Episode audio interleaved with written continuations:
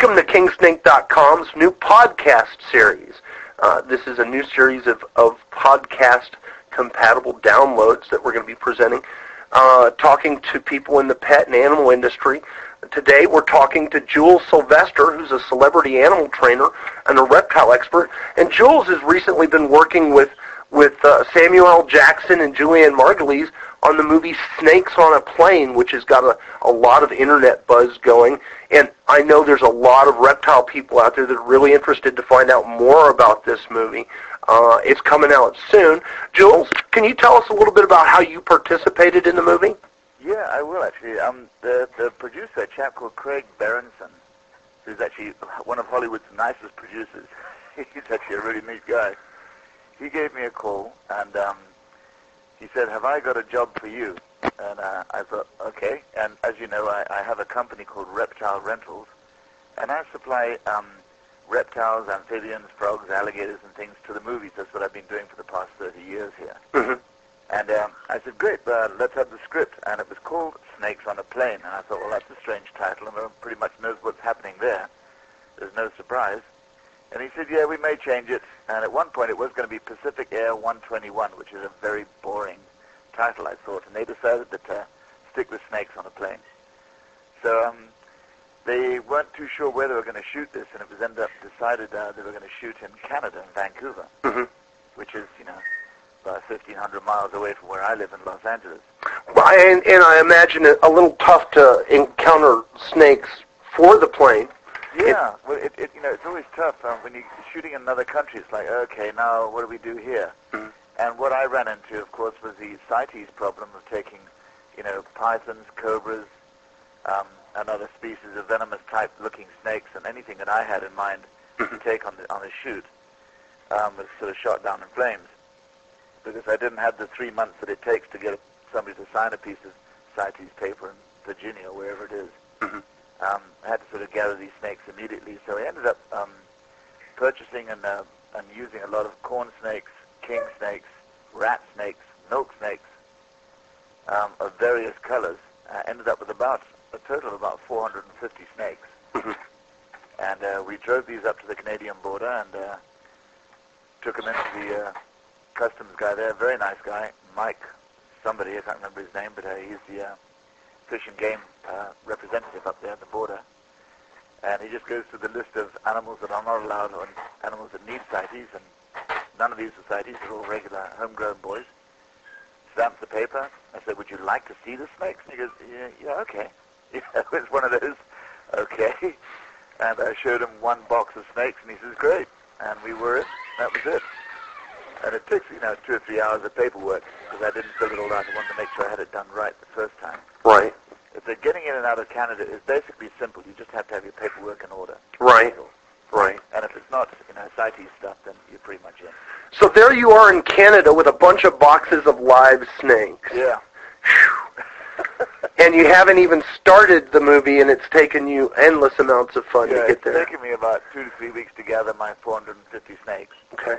Um, some of them were Canadian garter snakes, and uh, on hindsight, that was probably a very poor choice. They're just too small and too wiggly. Hmm So we ended up, I, I gave them away.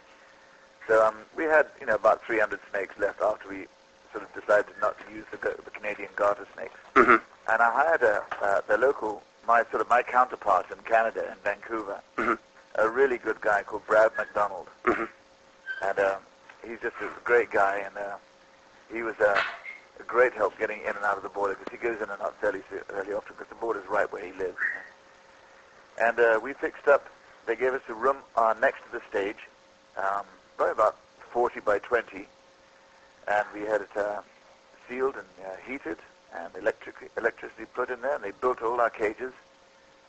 We had uh, probably, I think, like a hundred sliding drawers of Tupperware, Wow. the corn snakes, you know, the big tubs, hmm hmm and about 20 or 30, about 20 uh, bigger and smaller cages for the rat snakes and uh, the um, other stuff that we had. Uh, we had a lot of spilotes and stuff like that. hmm Taiwanese rat snakes and uh, giant, really big Florida king snakes. We had them all in there. hmm And uh, had those, they built us all these cages. And we had uh, heat elements, everything on timer. It was actually really well, a good setup that Brad helped me fix up. And uh, there we sat.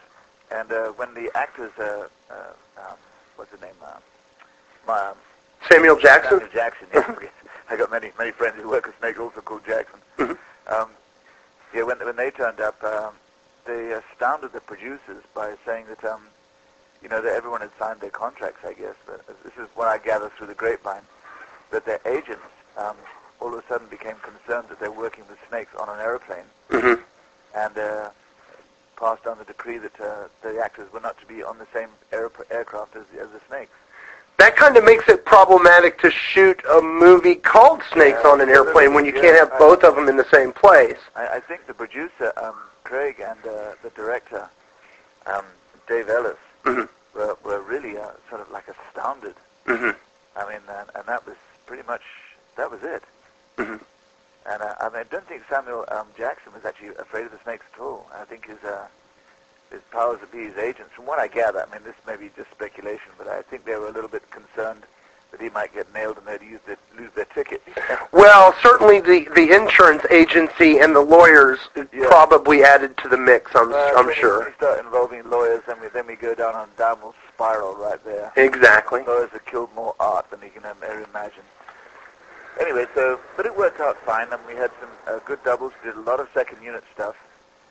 And uh, we had tons and tons of rubber snakes, and of course the computer graphics guys were in there. hmm And it's one of those jobs where um, actually the, where the computer graphics, the uh, animatronics, for the fake snakes, the rubber snakes, hmm and us, we actually all worked pretty closely together. And um, it was one of the, a joint venture with everything. I thought at one point that, uh, we were going to get completely computerized out, hmm but not so. Not so. It actually helped me more than anything. Because there are certain scenes where I just cannot put actors with. We had a couple of albino cobras and some Mhm. rattlesnakes, and uh, the snakes were just you know highly dangerous. That we just can't put near actors, obviously. Right. And uh, and they, they computerized people in and out of that shot. You know, it was actually pretty good. Yeah. They can add people, take them away, and it was all film film tricks. You know, hmm How long did you work on the movie? uh, three months, I believe. Three months. Yeah, it was actually great. It was three months during the summertime in Vancouver. And It Mm. was uh, actually one of the best films I've ever worked on. This film was my number 332 films or something. Wow. Wow. Well, you you got your start uh, with Born Free, didn't you? yeah, with the television series Born Free, I just uh, come out of the uh, Rhodesian Army in uh, Rhodesia in 1974 when the war was on down in Rhodesia. hmm And I just uh, come out of the army and I went north to Kenya where I lived hmm to see my parents, and they had just started the television series Born Free, and they were filming on my dad's farm. Right. and I really didn't know what to do. I mean, it was literally one week I was in a tremendous ambush and a big shootout. And the next week I'm sitting in another country under a tree with none of my mates and no rifle. Yeah. And what do I do? I had no idea what to do. it was really strange.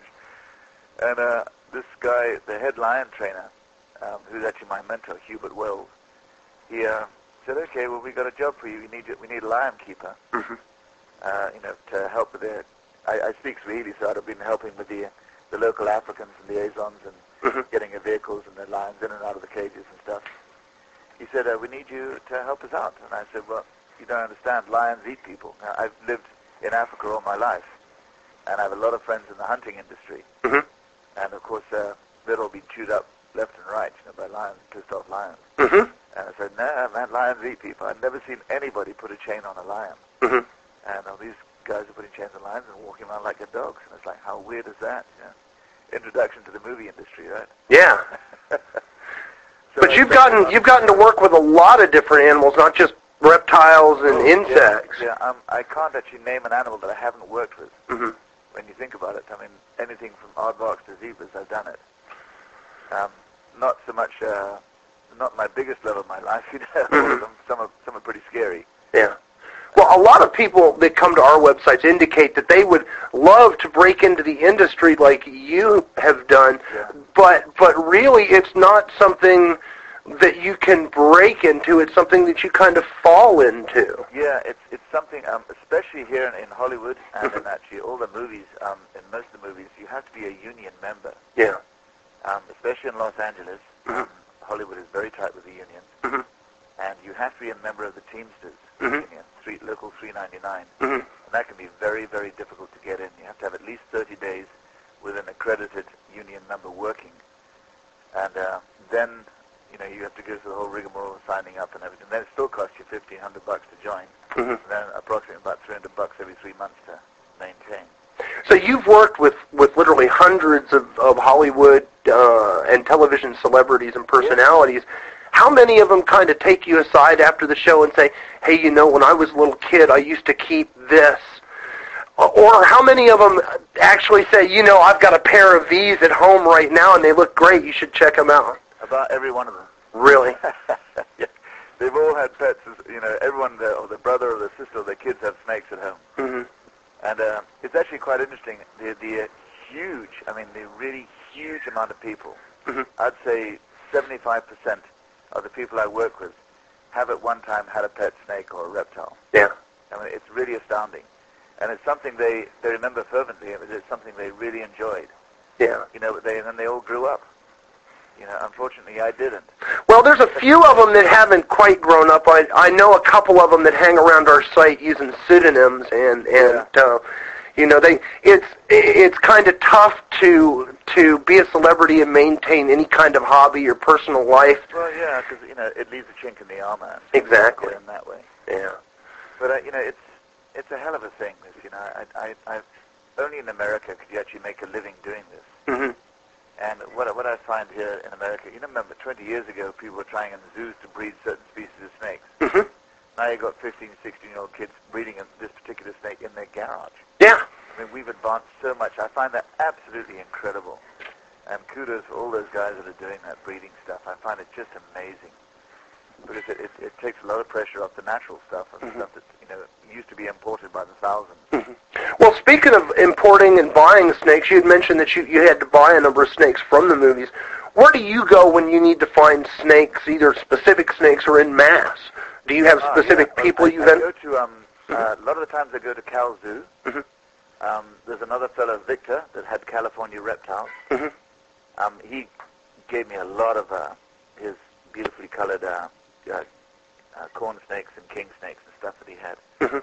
Um, I bought his sort of last of his breeding collection Mhm. last year, Mhm. and he had some magnificent stuff. And I bought over a hundred snakes from him. Yeah. And uh, I, I go to the, the local, local importers and stuff, people that I trust. Mhm. Um, Triple L Reptile's been really great help. You know, Lauren down there. Yeah, they actually referred us to you. Yeah, yeah, Lauren, he's a good lad. Yeah. Yeah, he's he's helped me out a tremendous amount actually. He's Mhm. um, got good connections, and I and I trust him. His snakes are in good shape. You know. Mhm. Do you ever show up at any of the, the reptile shows in Southern Yeah, as often as I can if I'm not working. I try to go down to the one in San Diego. I haven't been to the the new place now. Um, Mhm. Where is it? Just before San Diego now. It's hmm Up in Orange County, up at yeah, the uh, convention I'm not exactly sure where it is. I know it's near the racetrack somewhere. Yeah. but uh, it's you know that when you do go to those shows like it, it's actually quite surprising because I did those Discovery Channel things hmm about three years ago. Yeah. And whenever I go there, um, people seem to remember those things, and it's, it's really bizarre because I've, I've sort of forgotten them.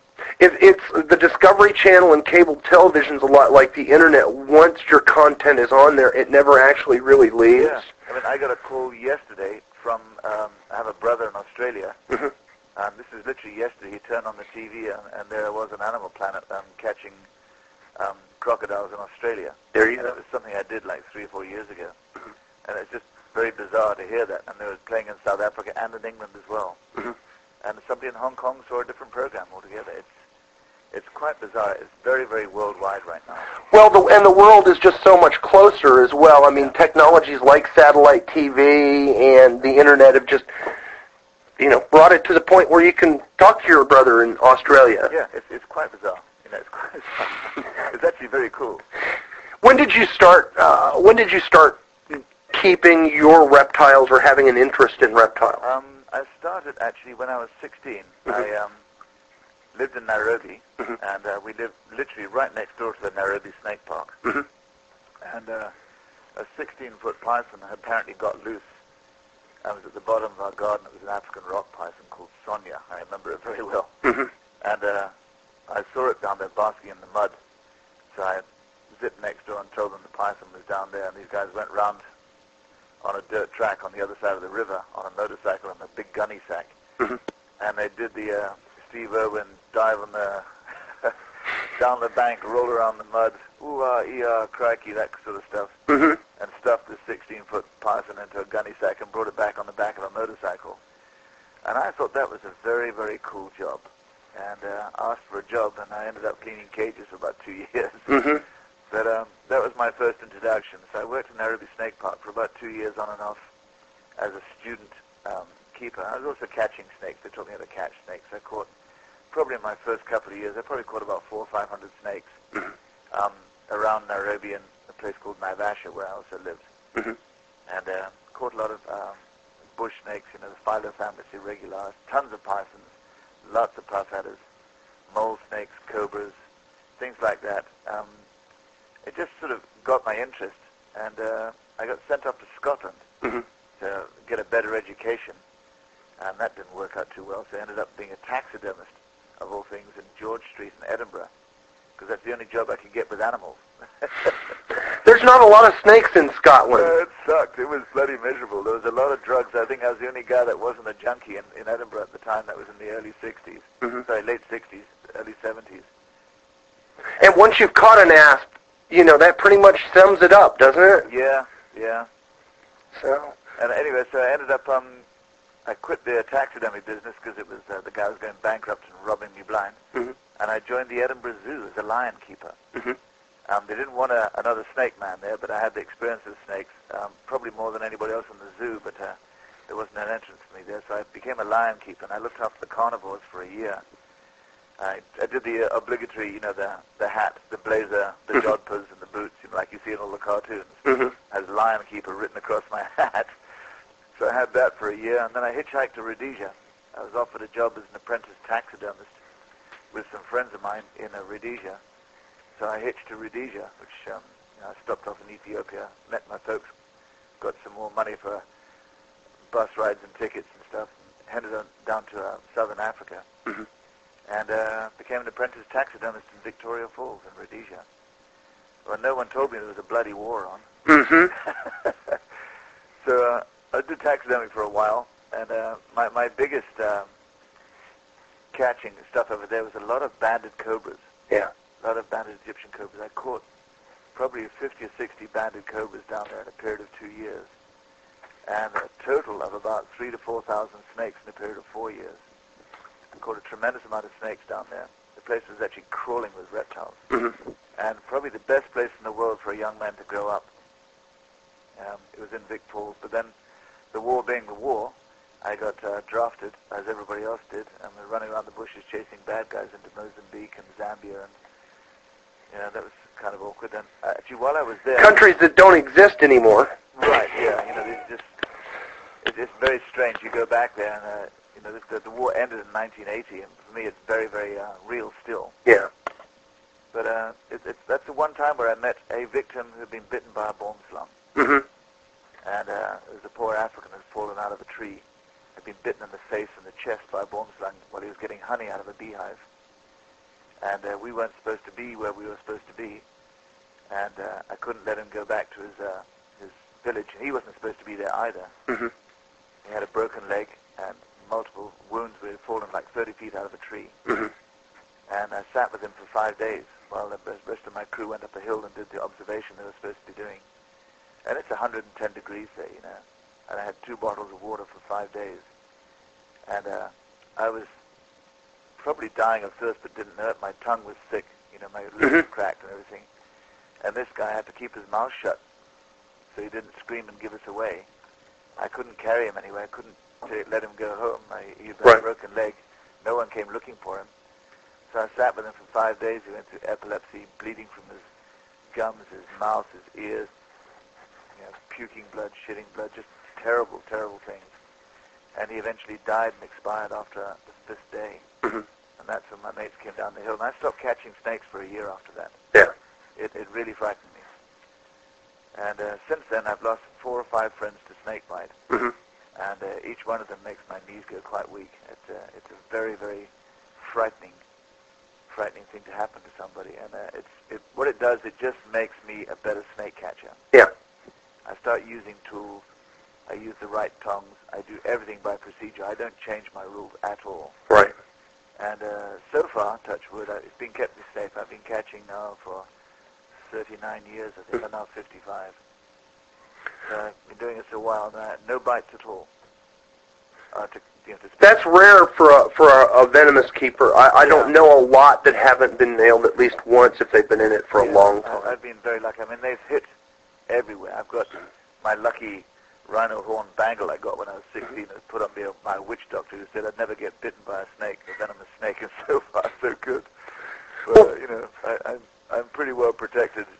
What's next on the horizon for you out there in terms of uh, movies or TV stuff? What, what is on the horizon? Yeah. Um, well, I've got uh, a couple of things in the in the pipes. There's a there's one that's called um, uh, Salvation on Sand Mountain, Mhm. And that in, in you know uh, inquires it has a lot of people doing uh, the dancing around the uh, the worshippers, the snake worshippers in uh, Virginia and Kentucky. hmm Um, there's another one, no snakes involved, uh, just called Balls of Fury. That's coming up. That's mostly just crickets and chickens. Okay. whatever the job takes, right? Puts the puts the food on the table. That's right. That's what it's all about. Hollywood's Yeah, number one cricket You know, that's what the snakes on the plane is all about. So I know that some people are concerned about, you know, oh my God, the pilot's never going to let any. Yeah, they'll be fine. You know, they didn't uh, stop sailing ships when the Poseidon and the Titanic went down. you know. And and if people knew how many snakes were on planes right now, Oh yeah, you know, that's what's so funny. I mean, I, I just uh, went to the Bahamas with some cobras, Mhm. and uh, you know, they have to be in a bag, in a bag, in a box, in a box. Mhm. And uh, as long as you're a known shipper, Mhm. you know, and you do it properly, don't try and Mickey Mouse it. Just do it properly, and Delta's fine with it. You know, yeah. they don't even ask any questions. They say, "Great, fine. How's it packed? Say, in a bag, in a bag, in a box, in a box, sealed with you know steel bands. Good, thank you. Next, you know." So there's no problem with that stuff. I mean, even when the movie comes out, it, people are just it's tongue in cheek, you know. Yeah. Well- it's a fun movie to work on. I, I I imagine you get to have a lot of fun experiences like that. But it's something I really enjoy. And you know, people say, "Are you ever going to retire?" And I go, "No. I don't know what the hell I'd do if I retired. I'd still be doing snakes. I may as well stay stay working." You know. Yeah. And it, it's something you know you can't beat experience. And I've been doing this a long time, so I, so far I seem to be one of the most experienced snake wranglers in the business. You know, which is fine. Yeah. You know, I get a lot of work because of that. Well, Jules, I appreciate you taking time out of your schedule with us today. I know you've got some other interviews uh, to get get to. Uh, I'm sure our guest, our, our our listeners would love to have you back as a guest uh, in the I'd love to future. back, Jeff, anytime. Okay. Well, you have a good day, and we appreciate your time.